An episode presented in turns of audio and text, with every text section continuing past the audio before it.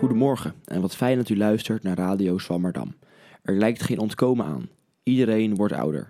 Heel veel mensen proberen te verbergen dat ze ouder worden met crèmes en haarverf.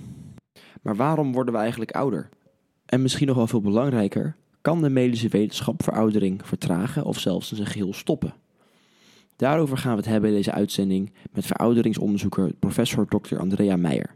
Andrea Meijer is hoogleraar gerontologie verbonden aan de Vrije Universiteit van Amsterdam.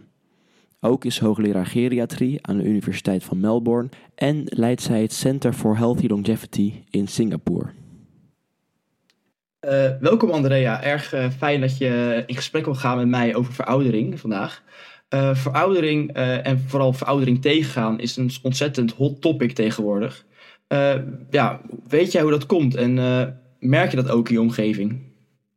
Hmm, is het een hot topic? Weet ik niet. Ik zou eigenlijk de vraag willen terugstellen. Waarom denk je dat een hot topic is? En met name waar, in welke uh, categorie mensen zie je dat het een hot topic is? Nou, ik merk wel dat uh, heel veel mensen om mij heen, vooral ook bij jongeren, heel veel bezig zijn met uh, lifestyle, met ja, gezond, toch wel gezond willen leven. maar je merkt ook dat er steeds meer mensen zich bewust zijn van ja, gevaren van dingen die ze doen dagelijks. Uh, zitten bijvoorbeeld, merk je heel veel mensen die daar een mening over hebben. Uh, ja, roken is bijna de wereld uit. Ja, is heel, voor een heel groot deel verminderd, omdat mensen het heel erg serieus nemen. Dus ik denk wel dat het ja, een hele grote impact heeft op het dagelijks leven van mensen. Ja, maar ik denk dat je wat je nu beschrijft is gewoon uh, public uh, health. Dat je gewoon probeert om zoveel mogelijk te doen dat je gewoon gezond blijft. En dat is natuurlijk uh, heel erg belangrijk. Heel veel mensen doen dat om um, geen ziektes te, te, te krijgen. Maar ik denk dat het nog niet zo is dat er een bewustwording is dat je daardoor ook langer leeft. Of dat hoor ik heel vaak. Um, uh, maar goed, je hebt gevraagd, is het hot? Ja, absoluut. Um, er zijn heel veel mensen die uh, investeren op dit moment in ons vakgebied, waarbij er heel veel bedrijven opgezet worden, omdat er gewoon heel veel navraag is om uh, bijvoorbeeld de biologische leeftijd te meten, om naar een wellnesskliniek te gaan, om je te verjongen. Um, en er is een ontzettende markt in trackers, om bijvoorbeeld je lichamelijke activiteit te monitoren, dan wel te monitoren wat je bloedsuikergehalte is of je bloeddruk. Uh, en daar is absoluut een technologische revolutie uh, gaande. En je hebt het over biologische leeftijd. Kan je dat uh, iets verhelderen, wat je daarmee bedoelt? Ja, de biologische leeftijd en de chronologische leeftijd zijn twee verschillende dingen. Dus de chronologische leeftijd is de leeftijd in je paspoort. En de biologische leeftijd is de, uh, ja, de ware leeftijd, hoe oud je lichaam werkelijk waar uh, is. Wij noemen dat ook de pace of aging, dus hoe snel je veroudert. Kan dus heel erg verschillend zijn in verschillende mensen.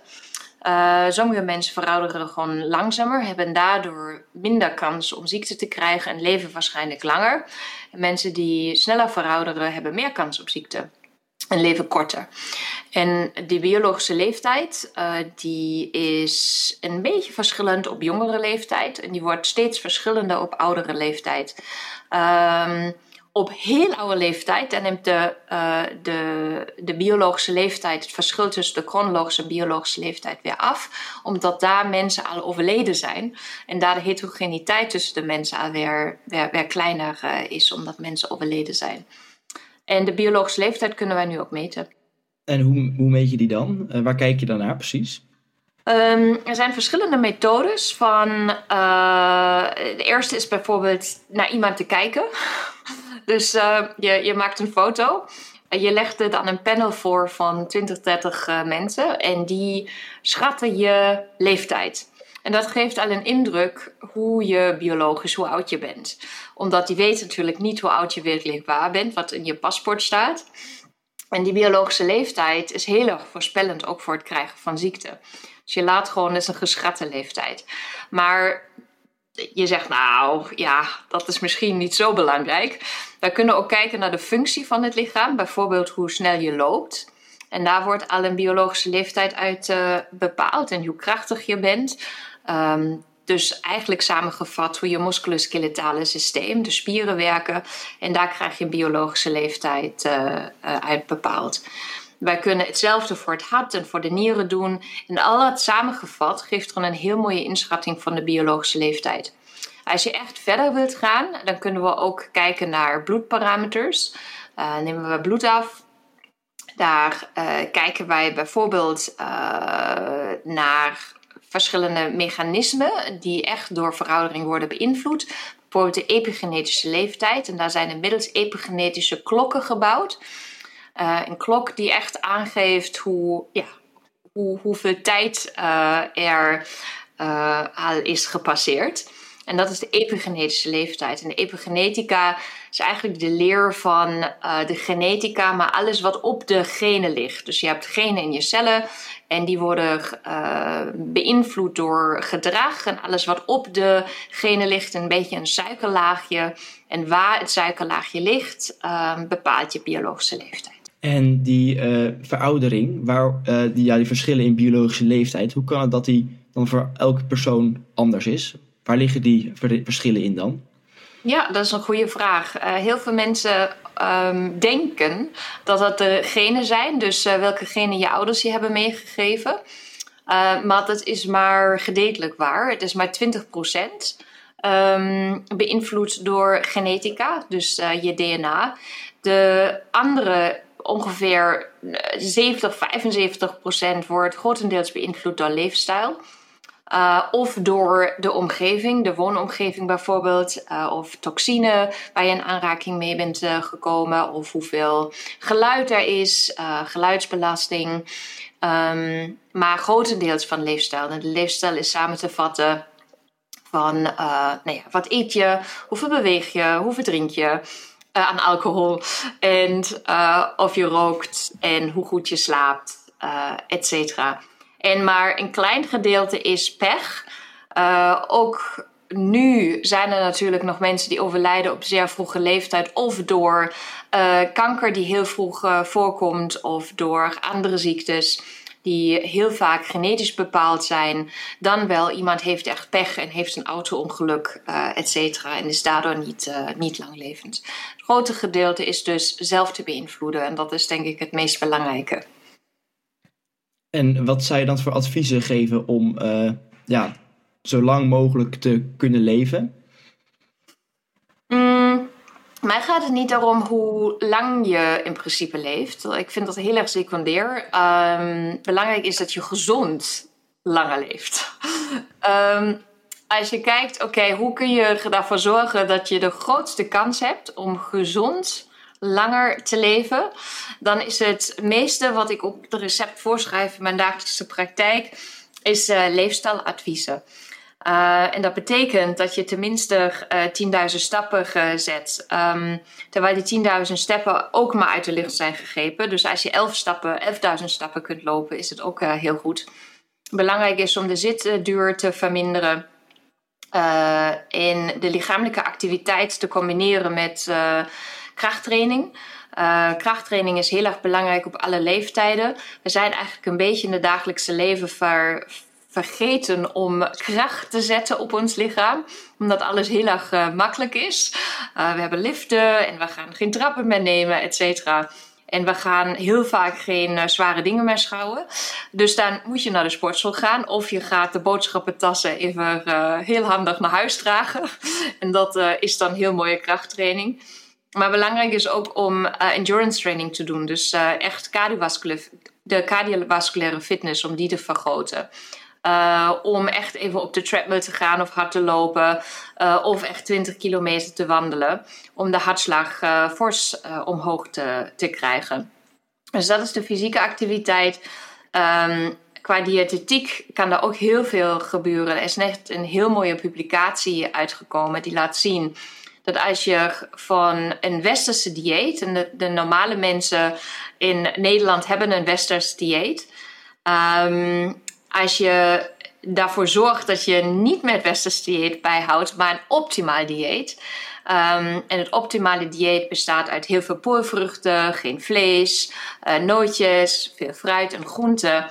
dat je dan afhankelijk van wanneer je daarmee start, uh, drie tot tien jaar erbij krijgt. En de drie jaar is als een 80-jarige ineens van dieet zou switchen, dan krijgt de 80-jarige statistisch gezien drie jaar daarbij. En als je op 60-jarige leeftijd start, dan krijg je acht jaar daarbij. En als je op 20-jarige leeftijd uh, start en met je dieet switch, dan uh, krijg je tien jaar daarbij. Dus het is heel erg lucratief. um, en slaap is heel erg belangrijk. Um, Slaap is belangrijk om zowel de diepe slaap als ook de remslaap te hebben. En een beetje lichte slaap erbij, om echt je, je hersenen te resetten. Je moet het een beetje vergelijken als uh, je hebt een computer en... Uh, om te defragmenteren. Soms heb je wel even nodig om je, om je computer op te ruimen. En dat doe je eigenlijk elke dag met een goede diepe slaap. En je hebt de remslaap nodig echt om alles op zijn plek te, te zetten. Daar moet je voor zorgen dat je genoeg slaap hebt, ongeveer 7 uur. Niet veel meer en niet veel minder. En die kwaliteit van die 7 uur moet gewoon ook heel erg goed zijn. Als je echt gaat slapen, zo meteen in de diepe slaap raken. En zodra je op de tweede helft zit, uh, ja, ik zou zeggen, lekkere remslaap erbij. Oh ja, en uh, ja, je had het over uh, cardiovasculaire activiteit. Dat, ik kan me voorstellen dat het goed is voor je, ja, je hart- en bloedvaten. Maar uh, hebben dat ook bijvoorbeeld effect op andere organen of andere delen van je lichaam? Ja, um, zowel op het immuunsysteem, op metabolisme, alles wat met in het lichaam zit, heeft baat bij een hogere hartslag. Um, en dan niet vanwege de hoge hartslag, maar dat je het lichaam uh, uh, gebruikt. En daarmee wil ik niet zeggen dat je elke dag een marathon moet lopen, absoluut niet. Mm -hmm. Maar het gaat erom even je, de snelheid te accelereren en weer terug te gaan. Dat je echt even um, ja, het idee hebt dat een tijger achter je uh, aanloopt. Dus een beetje stress is gezond. Absoluut, maar de positieve stress. Oh ja.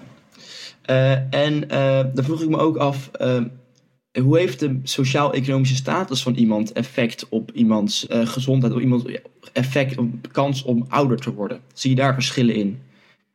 Uh, ja, ontzettend. Uh, wij weten dat uh, iemand uit een lagere socio-economische klasse en dan vergeleken met een hogere socio-economische klasse um, veel meer kans heeft op ziekte en daarmee langer, korter leeft. We weten bijvoorbeeld dat iemand een blaricum in uh, Nederland een veel hogere levensverwachting heeft uh, dan uh, iemand in, ehm, in Groningen bijvoorbeeld. en zo kan je eigenlijk iedereen kan het nakijken op de RIVM-website van hoe de levensverwachting is in verschillende gemeentes. Uh, en dat heeft natuurlijk te maken met een socio-economische klasse. En niet per se waar je woont heeft daarmee te maken, maar welke mensen daar natuurlijk wonen. En waarom heeft een socio-economische klasse, uh, waarom is dat gerelateerd aan langlevendheid? Omdat het gerelateerd is heel vaak, en jammer genoeg, aan gedrag. Uh, wat iemand eet en welk beroep iemand heeft, et cetera. Dus maar in principe is het dus om te keren als ook het gedrag uh, verandert. Dus het is niet zo per se de socio-economische klasse, maar eerder hetgeen wat eruit uh, vloeit. Nou, en we hebben het even gehad over hoe je ja, kan proberen om jezelf je leven ja, oudering tegen te gaan, om ouder te worden. maar ja, dan vroeg ik me af, zien we ook terug dat al deze dingen daadwerkelijk helpen? Worden we ook daadwerkelijk ouder met z'n allen? Uh, ja, de afgelopen 30 jaar zijn we ontzettend veel ouder geworden. Um, zodat sommige media zeggen, daar komt een grijze tsunami aan, of die is er al. Um, dat is een heel erg uh, negatieve connotatie van, van het onderwerp. Ik zou zeggen dat het succes van uh, alle maatregelen die wij hebben, dat wij nou, ziekenhuizen hebben. En dat wij alle meer, of wij zijn er meer van bewust dat wij zouden moeten bewegen. Dat betekent niet dat we meer bewegen. Het is maar een heel kleine groep van mensen die meer beweegt en gezonder eet. Uh, jammer genoeg. Um, maar we worden met z'n allen uh, veel, veel ouder. Uh, als je het omrekent, is het ongeveer elke maand een weekendje krijg je daarbij. Dus het gaat heel rap. En het uh, aantal 100-jarigen verdubbelt rond altijd 5 tot, tot 10 jaar. Dus er is echt een vergrijzing gaande. ehm, wat heel erg positief is.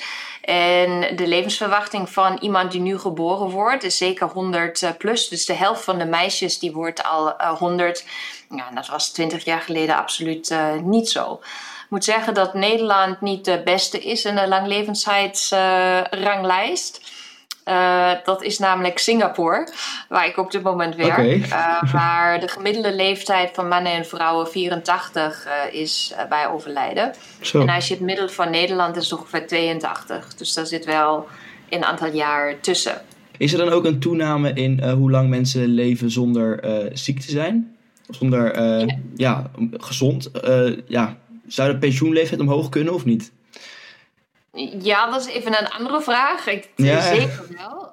Um, kijk, de pensioensleeftijd is al uh, tientallen jaar niet echt omhoog gegaan. Uh, nu gaat hij natuurlijk wel ietsje omhoog. Van 65, nu is hij 67. En, uh, maar die kan nog veel meer omhoog. Als je gewoon vergelijkt wat 20, 30 jaar de levensverwachting was ten opzichte van nu is het maar een heel kleine percentage. Maar zoals je zegt, is het natuurlijk belangrijk om te kijken niet alleen maar hoe lang mensen leven, maar hoeveel ziektes zij hebben op bepaalde leeftijd. En dat is jammer genoeg, um, gaat dat niet zo goed. Het betekent uh, dat wij, als ik het even omreken of een voorbeeld geef, rond 5, op 53-jarige leeftijd de gemiddelde Nederlander in uh, chronische aandoeningen heeft. Dus dat is wel een forse percentage op relatief jonge leeftijd. Maar dat is in andere landen ook zo. Uh, wat wel goed is, dus wij, wij worden wel ouder met ziekte. Maar het positieve daaraan is dat wij nog steeds heel erg functioneel zijn. Dus wij kunnen steeds eh, thuis blijven wonen. En wij kunnen de dingen doen die we graag uh, uh, willen. Omdat wij die ziekte zo goed in bedwang hebben. Omdat we gewoon een heel goede, heel goede huisartsen hebben. Een heel goed ziekenhuissysteem. Om met pillen ja, mensen toch langer, niet gezond, maar langer te kunnen laten leven. En ook in onafhankelijkheid. En dat is natuurlijk heel erg mooi. Ja, zeker. Ja, en dus om die ziekte te voorkomen, daardoor moet je dus een gezonde leefstijl hanteren. Ja, en uh, wij weten al, en dat is gewoon uh, evidence-based noemen wij dat. Dus er is genoeg bewijs uh, dat iedereen dat eigenlijk zou moeten, moeten doen.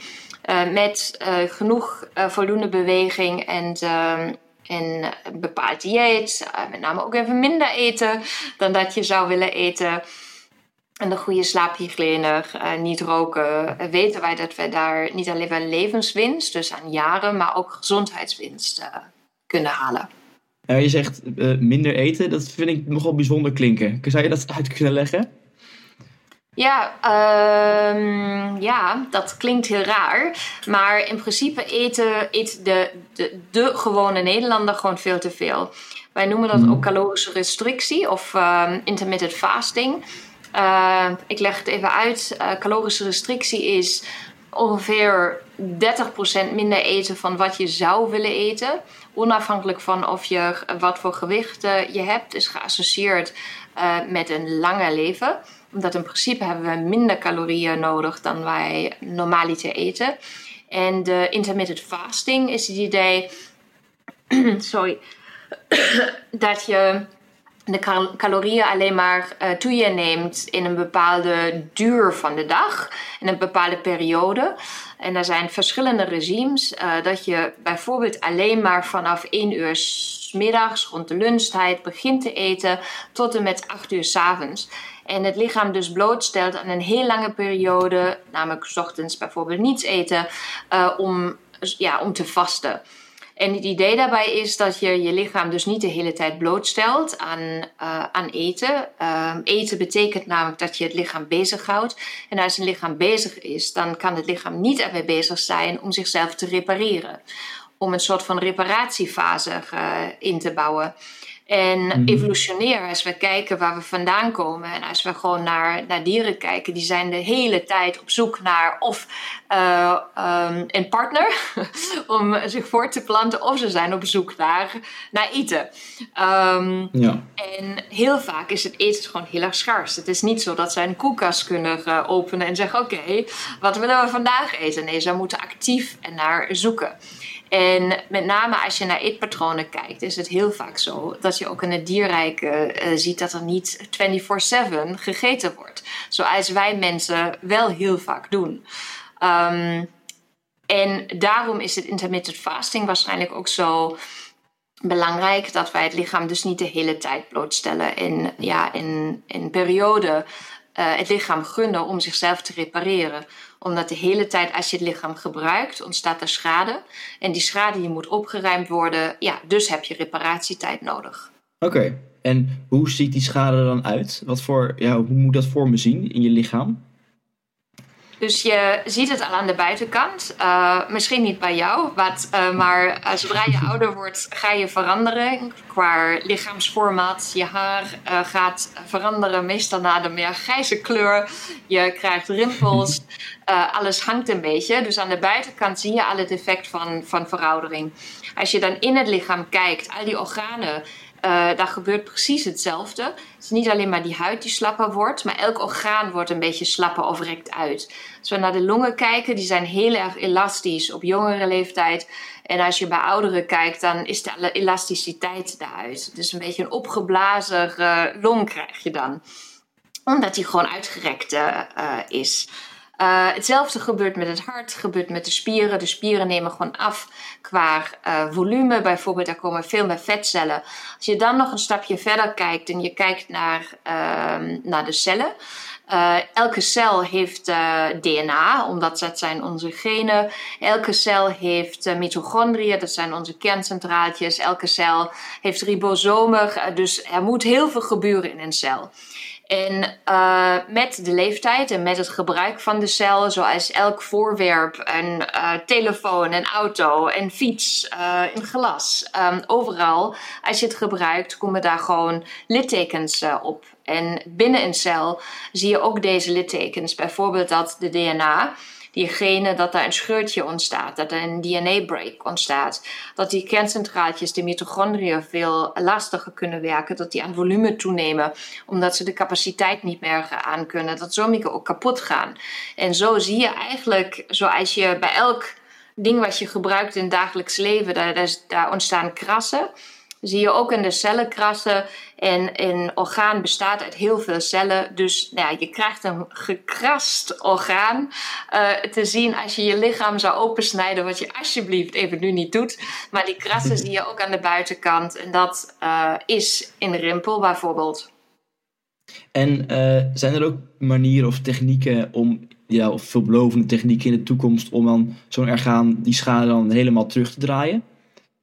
Jazeker. Uh, daarmee bedoel ik niet plastische chirurgie. Mm -hmm. dus je, um, als je um, ja, begint te spuiten om uh, rimpels weg te spuiten, dan is het alleen maar de buitenkant die je weer uh, mooi maakt. Um, sommige men mensen vinden dat het dan mooi is. Maar in ieder geval kan je de rimpels iets oprekken of je kan een, een dag- en een nachtcreme erop smeren. En wat het gewoon doet is uh, water in de huid brengen. Omdat ja, daardoor gaan die rimpels iets oprekken. En daarmee heb je gladdere huid. Maar ja, die, die, die krassen gaan niet weg. Um, dus dat helpt niet. Uh, wat wel helpt, uh, is bijvoorbeeld lichaamsbeweging. Wij weten dat als je lichamelijk uh, beweegt, en dat heb je daarvoor niet gedaan, is het een soort van opruimactie wat het lichaam ondergaat. Dat bijvoorbeeld het immuunsysteem, wat daarvoor was afgezwakt en was verouderd, dat het dan een jongere staat krijgt. Hetzelfde weten wij van bepaalde diëten. Bijvoorbeeld het uh, of het intermittent vasten. En het minder eten als je BM, BMI, dus de body mass index, omlaag krijgt. Dus je gewicht verlaagt. Als je overgewicht hebt, ook daar is het lichaam um, ja, knap daarvan op. Niet alleen maar bij de buitenkant, maar ook van de, van de binnenkant. Dus het positieve verhaal is dat het lichaam heel veel reservecapaciteit meestal nog heeft om uh, de effecten van veroudering, om die, ja, uh, om die weg te, poetsen. Um, om vervolgens dan ook trager te, te verouderen. En daarnaast, naast de lifestyle dingen die wij nu hebben aangetoond dat het zeker werkt, er wordt er dus ook heel veel onderzoek gedaan naar supplementen um, soort van medicijnen of, of ja, ingrediënten in voeding of uh, uit natuurlijke producten die het lichaam waarschijnlijk positief zouden kunnen beïnvloeden. Um, en wij ontwikkelen nieuwe medicijnen en gebruiken ook medicijnen die al op de markt zijn om uh, het menselijke lichaam uh, te verjongen. En zijn die uitslagen van die onderzoek zijn die positief of blijft de zoektocht doorgaan? De zoektocht zal altijd doorgaan, maar de resultaten zijn wel heel erg uh, positief. Um, er zijn veel onderzoeken naar uh, medicijnen die nu al op de markt zijn en regelmatig voorgeschreven worden, bijvoorbeeld door artsen zoals uh, ikzelf. Um, bijvoorbeeld aan mensen die suikerziekte hebben, die diabetes hebben. En heel vaak voorkomt medicijn is metformine. En wij weten dat uh, metformine waarschijnlijk niet alleen maar bij diabetes werkt, dus mensen die al suikerziekte hebben, maar ook waarschijnlijk bij uh, mensen die nog gezond zijn. Omdat metformine ervoor werkt om de kerncentraatjes gewoon beter te laten functioneren, om de suikerhuishouding uh, beter te laten verwerken. Um, en er zijn heel veel onderzoeken al die laten zien als je gewoon mensen het middel geeft en dan neem je hapjes uit de huid of uit spieren of je doet bloedonderzoek, dat uh, de biologische leeftijd van deze organen al uh, omlaag gaat. Dus wij noemen dat biomarkers, dus de eerste aanwijzingen in mensen ook dat het werkt. En is op dit moment een heel grootschalig onderzoek uh, gaande. met duizenden van mensen, waar wij dan ook nou ja, gedurende jaren mensen vervolgen. Om te zien of zij ook dus daarom minder ziektes uh, gaan hebben. Maar dat duurt meestal zo'n onderzoek zes of tien jaar. Uh, dus dat duurt heel lang, mm -hmm. omdat je ja, moet wachten. Uh, dat ja, hopelijk niemand een ziekte krijgt. En natuurlijk zal er ziekte voorkomen, maar dat de kans op een ziekte gewoon verlaagd wordt. Uh, dus deze aanwijzingen zijn er zeker. En daarnaast zijn er ook heel veel uh, studies met supplementen die precies hetzelfde uh, doen om mensen te includeren, uh, het supplement te geven en dan naar biomakers op zoek te gaan, naar bloedwaardes te bekijken. Maar ook naar functionele makers, hoe snel iemand gaat lopen of hoe goed mentaal iemand is om dingen te onthouden. En die zijn ook uh, toch meestal positief, deze gegevens. Dat hebben we allemaal geleerd uit heel veel dieronderzoek. Um, en het is gelukt om, om dieren zoals muizen of uh, wormpjes, elegans, veel langer te laten leven. En dat kan 20% langer zijn, of het, soms is het ook uh, 100 of 200% langer leven. Zo. Uh, en is dat onderzoek bij dieren, is dat representatief voor mensen? Hoe mensen verouderen, is het vergelijkbaar? Uh, ja, we zijn uh, ook een, soort, een, diersoort, de Homo sapiens. Mm -hmm, ja. uh, natuurlijk, maar wij zien heel veel verschillen ook tussen species. Dus je kunt nooit zeggen, oké, wat in muizen werkt, werkt bij mensen. Wat in zebravissen werkt, kunnen wij nooit zeggen, het werkt bij, bij mensen. Maar we hebben wel sommige pathways noemen we, sommige mechanismen die dus in alle diersoorten voorkomt en die dus ook bij mensen voorkomen. Maar uh, en en wij, wij hebben heel veel genen overeen. Uh, een goudvis uh, bijvoorbeeld heeft 60% van onze genen. Je kunt zeggen, mm. ik vind dat heel veel. 40% is niet zo, maar 60% is het, is het wel. Kijk, de mechanismen zijn door relatief hetzelfde. Hoeveel langer we zouden of zullen leven door bepaalde medicijnen die positief waren in dieronderzoek, zal nog blijken. Um, maar in, in heel veel onderzoeken wordt dus eerst in diermodellen gedaan en vervolgens, um, ja, om het toch iets veiliger te maken voor, voor mensen, pas dan naar positieve effecten die we gezien hebben in, uh, in diersoorten, wordt dus overgedragen dan naar, naar mensen. En daar zijn wij nu in het veld. Oh ja, nou, bijzonder. Uh, je zei net zelf ook dat jij uh, geregeld medicijnen voorschrijft aan patiënten, dat je ook arts bent.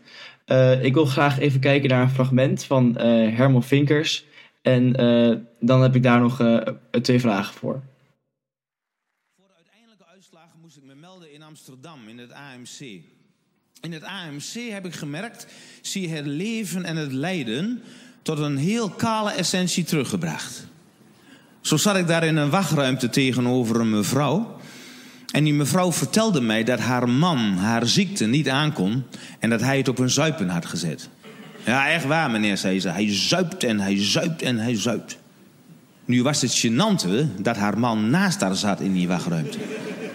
En om de stemming toch nog een beetje luchtig te houden, zei ik: Ja, maar hij heeft vast een heel goed hart. Dat heeft hij zeker, zei ze, anders was je lang dood geweest. Jawel, maar dit heb ik dus niet bedacht. Dit soort dingen hoor je werkelijk in het AMC. En ondertussen kletterde de regen maar op het glazen dak van het ziekenhuis. Het was bouwvakvakantie. En een van de patiënten zei: Nou, je zult maar met het weer in een tentje zitten. Ik zei: Nee, dan kun je beter in het AMC zitten.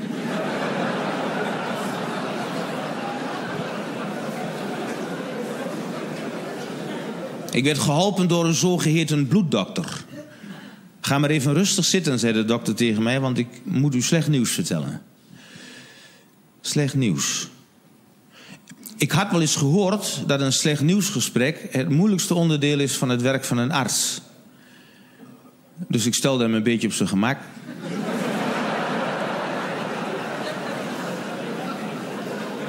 ik, ik gaf hem een sigaretje. Ik legde een pakje tissues klaar.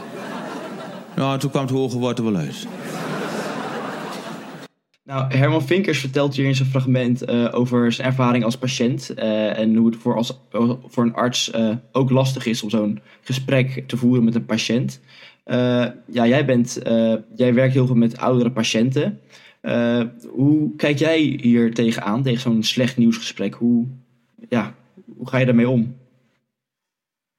Hmm, kijk, een slecht nieuwsgesprek is nooit leuk. Ehm, maar het is heel erg belangrijk om het slecht nieuwsgesprek zodanig voor te bereiden dat er niet alleen maar slecht nieuws is, maar vervolgens ook um, het geleid kan worden: oké, wat nu? Wat gaan we doen? Uh, om niet hoop te creëren, absoluut niet, maar om het in perspectief te zetten. En ik denk dat perspectief heel erg belangrijk is. Dus je kunt slecht nieuws hebben. Daar moet je wel uh, echt de tijd voor nemen. Maar ik probeer als arts altijd zo meteen dan ook te zeggen: oké, en dit is het plan. Omdat is een beetje je rescue, dat is een beetje je, je veilige haven uh, meestal. En een veilige haven kan ook zijn als je heel erg ongeneeslijk ziek bent. Dat er wel, er is altijd iets te doen. Maar dat je gewoon met de patiënt het slechte nieuws um, gaat verwerken. En, um, en vervolgens ook ja, leiding geeft of keuzes geeft van wat de volgende opties gaan zijn. En dat is heel erg belangrijk. Opties zijn belangrijk om die goed uit te leggen, om vervolgens te kiezen met het slechte naast het slechte nieuws. Want komt het vaak voor dat een patiënt uh, veel keuzes moet maken? Um, uh, uh, zeker. Uh, kijk, het hele leven bestaat uit keuzes. Um, mm-hmm. En het, de keuze kan al zijn, of het, het slechte nieuws zou al kunnen zijn. Als wij zeggen, oké, okay, dat is slecht nieuws, denken we altijd, oké, okay, het slechte nieuws is kanker. maar het kan ook zijn, um, het slechte nieuws is, je hebt obesitas, je bent te zwaar. Dat is ook al slecht nieuws. Mm-hmm. Maar dat te weten is al heel erg belangrijk. En de volgende stap, oké, wat gaan we doen? En dan heb je keuzes. Uh, iedereen heeft keuzes. Uh, je kunt of zo, uh, zo blijven doorleven, of je kunt jezelf op een dieet zetten. En je kunt meer bewegen, et cetera. Dus deze keuzes die heeft iemand met het slechte nieuws. Um, ja, je bent, bent te zwaar. En uh, obesitas gaat gepaard met allerlei ziektes over 10 of 20 jaar. Als kanker gediagnosticeerd wordt, uh, dan is er altijd een keuze. Soms is er de keuze om juist geen therapie die we hebben, om die te doen, omdat het de keuze is van een patiënt. Um, en soms kiest de patiënt uh, voor in behandeling, zoals chemotherapie of bestraling of een operatie. Maar er is altijd keuze. En belangrijk vind ik als arts om de patiënt heel goed voor te lichten: oké, wat zijn je keuzes? Uh, dat je echt weet op welke consequentie het heeft. En dan echt met de patiënt en de patiënt begeleidt om het slechte nieuws niet alleen maar. Uh, zoals net gezegd, te, te begrijpen wat het voor consequenties heeft. Maar met name uit te leggen en nu. Als je dit doet, dat is dan waarschijnlijk de consequentie als je iets anders doet. Nou ja, dan heb je een andere kans om te overleven of heb je meer of minder bijwerking, et cetera.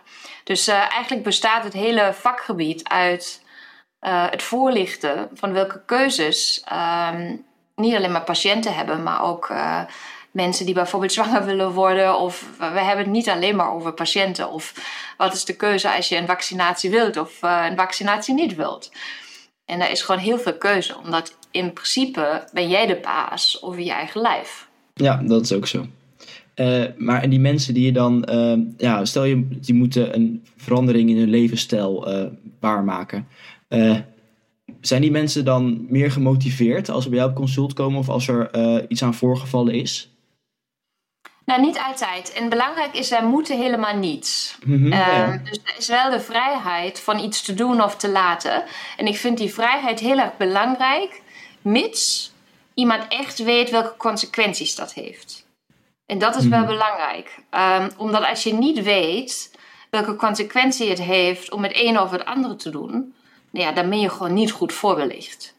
En daarom is het geven bijvoorbeeld of met jou te spreken heel erg belangrijk om mensen uh, ja, te weten te laten komen welke keuzes er zijn uh, en welke consequenties het, het heeft. Dus uh, voorlichting is gewoon heel erg belangrijk. En eigenlijk is dat het belangrijkste in het, in het artsenvak met het multidisciplinaire team. Uh, maar vind je dan ook dat er meer voorlichting gegeven moet worden op dit gebied? Op levensstijl en veroudering? Ja, nou, maar op het, op het hele gebied. Kijk, om, om keuzes te nemen om een medicijn wel te nemen of niet te nemen. Um, of uh, fysiek actief te zijn of niet fysiek actief te zijn. Daar moet gewoon veel meer voorlichting uh, komen. Heel veel mensen weten niet als alleen maar de adaptatie en de verandering bijvoorbeeld van, de, van je dieet zoveel levenswinst met je meebrengt zonder dat je veel meer uh, hoeft te betalen uh, voor, uh, voor bijvoorbeeld de, de voeding. Als je maar weet welke ingrediënten goed zijn. en wat je het liefst laat of moet laten liggen. Um, en dat elke stap die je gewoon neemt, dat het in principe gezondheidswinst met je voorbrengt. dus voorlichting is gewoon heel erg belangrijk. En dat moet eigenlijk starten op, op, op de basisschool of in, in de kindergarten of uh, nog, nog veel, veel, veel eerder. Oh ja, nee, dat uh, ben ik wel met je eens, denk ik. Uh, we hebben het vooral in dit interview gehad over lichamelijke aandoeningen die gepaard gaan met ouderdom. Maar zijn er ook psychische problemen of psychische aandoeningen die met ja, ouder worden gepaard gaan?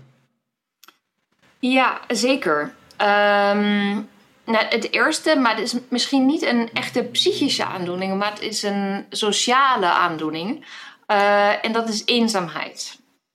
Uh, we zijn eigenlijk oh ja. een beetje kwijtgeraakt, en uh, zeker tijdens de pandemie, om, um, ja, om, om een sociaal te zijn om toch maar bij de buurman of buurvrouw, die wij mogelijkwijs helemaal niet heel goed kennen, aan te kloppen. Hoe gaat het? Heeft u iets nodig? Wilt u even een praatje maken? En dat heeft geleid tot een grote, uh, dat een groot gedeelte van de bevolking, 20%, soms zelfs in sommige um, surveys 30%, dat die gewoon zegt: Ik ben gewoon, ik ben gewoon eenzaam. En dat is een heel groot probleem. En daarnaast zijn er natuurlijk veel andere ziektes, dus echt um, psychologische, psychiatrische aandoeningen, zoals psychoses of een echte depressie. Eenzaamheid is iets anders dan een depressie. Uh, mm -hmm. Depressie is echt een, een, een ziekte en een eenzaamheid is een gevoel. Uh, en het is niet hetzelfde. Uh, depressies komen heel vaak uh, voor rond 6% van de, van de bevolking vind ik heel erg veel, overigens onafhankelijk van de leeftijd. Uh, een andere uh, ziekte is de dementie, waarbij het geheugen je in de steek laat. Uh, 25% van de 80, 85-jarigen heeft daar last van. Dus er zijn ontzettend veel mentale aandoeningen die, die zeker noemenswaardig zijn. En therapie noodzakelijk, uh, waar therapie noodzakelijk is. Het positieve is, is dat um, de therapieën waarbij wij er op zoek naar zijn om mensen langer te laten leven, ook de psychische kant van mensenleven gaan beïnvloeden. Bijvoorbeeld uh, dementie tegengaan. Uh, er is heel veel evidentie nu dat uh, zowel fysieke activiteit als ook uh, een bepaald dieet en supplementen en de medicijnen die wij nu aan het uittesten zijn, positief zijn voor het geheugen. Dus dat wij mogelijkerwijs zelfs dementie kunnen voorkomen. Omdat het brein aan het einde is ook een orgaan, zoals het hart, de longen, hm. onze gewrichten, het immuunsysteem, et cetera. En uh, dan ja, vraag ik me ook af, je zegt inderdaad, je kan zo steeds al je organen zou je in principe kunnen herstellen of kunnen repareren ooit. Denk je dat de mens ooit onsterfelijkheid zou bereiken? Zou dat mogelijk zijn? Uh, ik hoop het niet. Hoezo niet? Uh, nee, ik hoop het zeker niet. Kijk, en dat is ook niet wat uh, ik en anderen in mijn vakgebied van plan zijn. De belangrijke, het belangrijke doel wat wij hebben om de gezonde levensduur om die te verlengen. In het Engels noemen wij dat health span, dus echt een gezonde levensduur.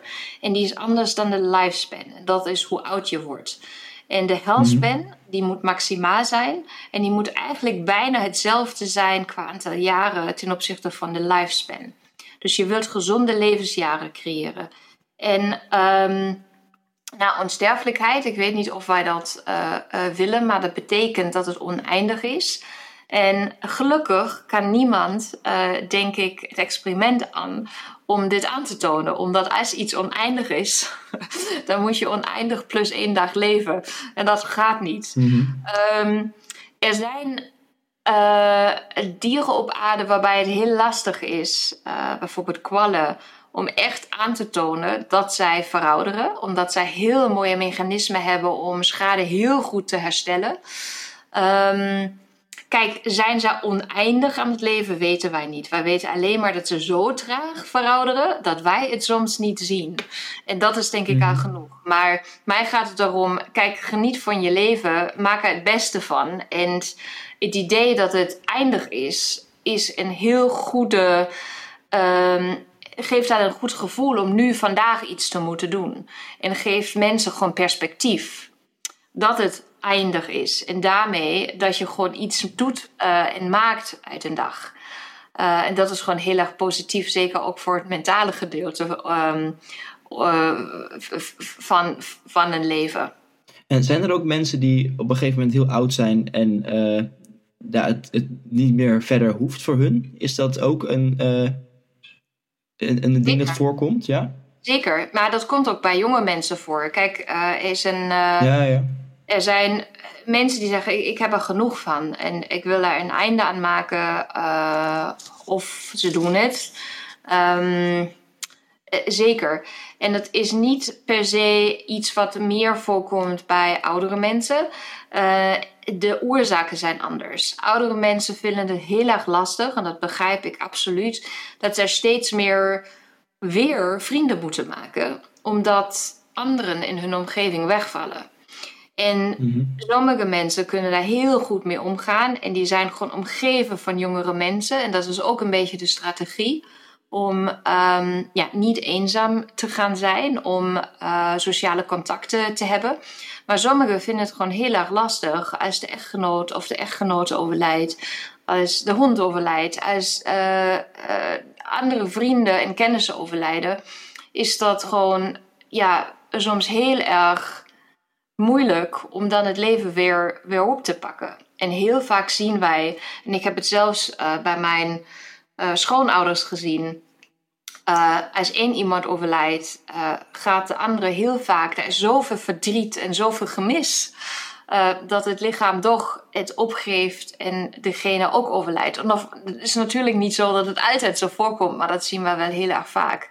Omdat het leven toch zin moet hebben. En Um, ik denk dat dat het mooie is aan een mensenleven. Dat wij toch meestal op zoek zijn naar, naar zingeving.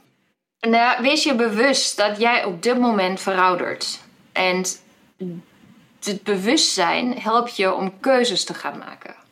En die keuzes die je maakt, zullen waarschijnlijk niet een invloed hebben om hoe je je morgen voelt, maar mogelijkerwijs wel als je naar je slaap kijkt maar zullen zeker het beïnvloeden welke kans je hebt, hoe je over 10 of 20 jaar eruit ziet. En die bewustwording elke dag is denk ik heel erg belangrijk om motivatie te hebben om mogelijkerwijs andere dingen te doen met je leven. En dat is een uh, hele, hele mooie uh, afsluiting. Uh, ik wil heel erg bedanken, Andrea, voor, je, voor je tijd en voor al je expertise op dit gebied. Als je nou meer wil weten over veroudering, kun je altijd het boek lezen van Andrea Meijer, na Eeuwig Houdbaar genaamd. Voordat we deze uitzending afsluiten, wil ik graag nog even luisteren naar de column van Milan Teunissen van Manen. Op een ochtend liep de boomkikker door het bos. Hij was feestelijk en droevig gestemd, want hij was onderweg naar de verjaarbegrafenisdag van de eendagsvlieg. Als de eendagsvlieg straks volwassen is, kunnen we goede vrienden worden, dacht de boomkikker terwijl hij zijn feesthoed recht zette. Als de eendagsvlieg straks overleden is, ga ik hem enorm missen, dacht de boomkikker, terwijl hij een stofje wegplukte van zijn rouwjas.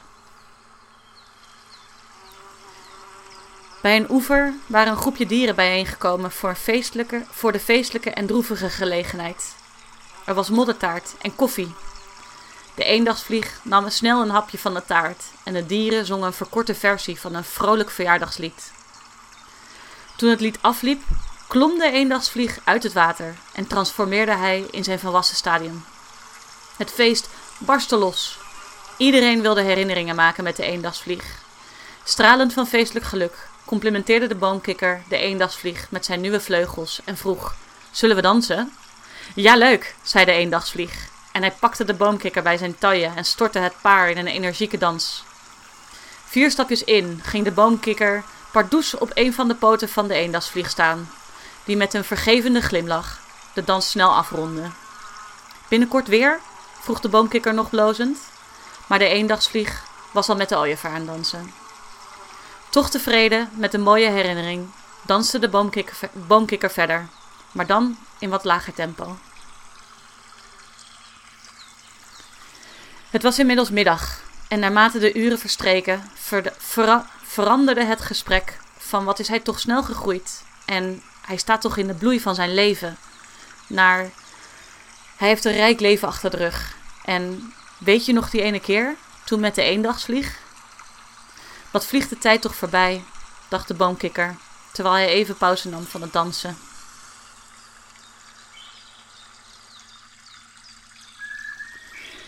Het begon te schemeren en de eendagsvlieg lag inmiddels op zijn sterfbed.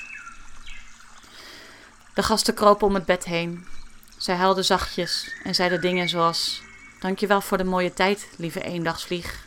En we gaan je missen, goede vriend. De eendagsvlieg keek voldaan om zich heen. Tevreden met dat hij zoveel mooie relaties had opgebouwd in zijn volwassen leven, blies hij zijn laatste adem uit. Na de begrafenis haalde de boomkikker stilletjes de verjaardagslingers uit het riet en raapte hij de zakdoekjes van de oever. Zijn goede vriend was overleden. Ach, ik had nog zo vaak met hem willen dansen, zuchtte de boomkikker.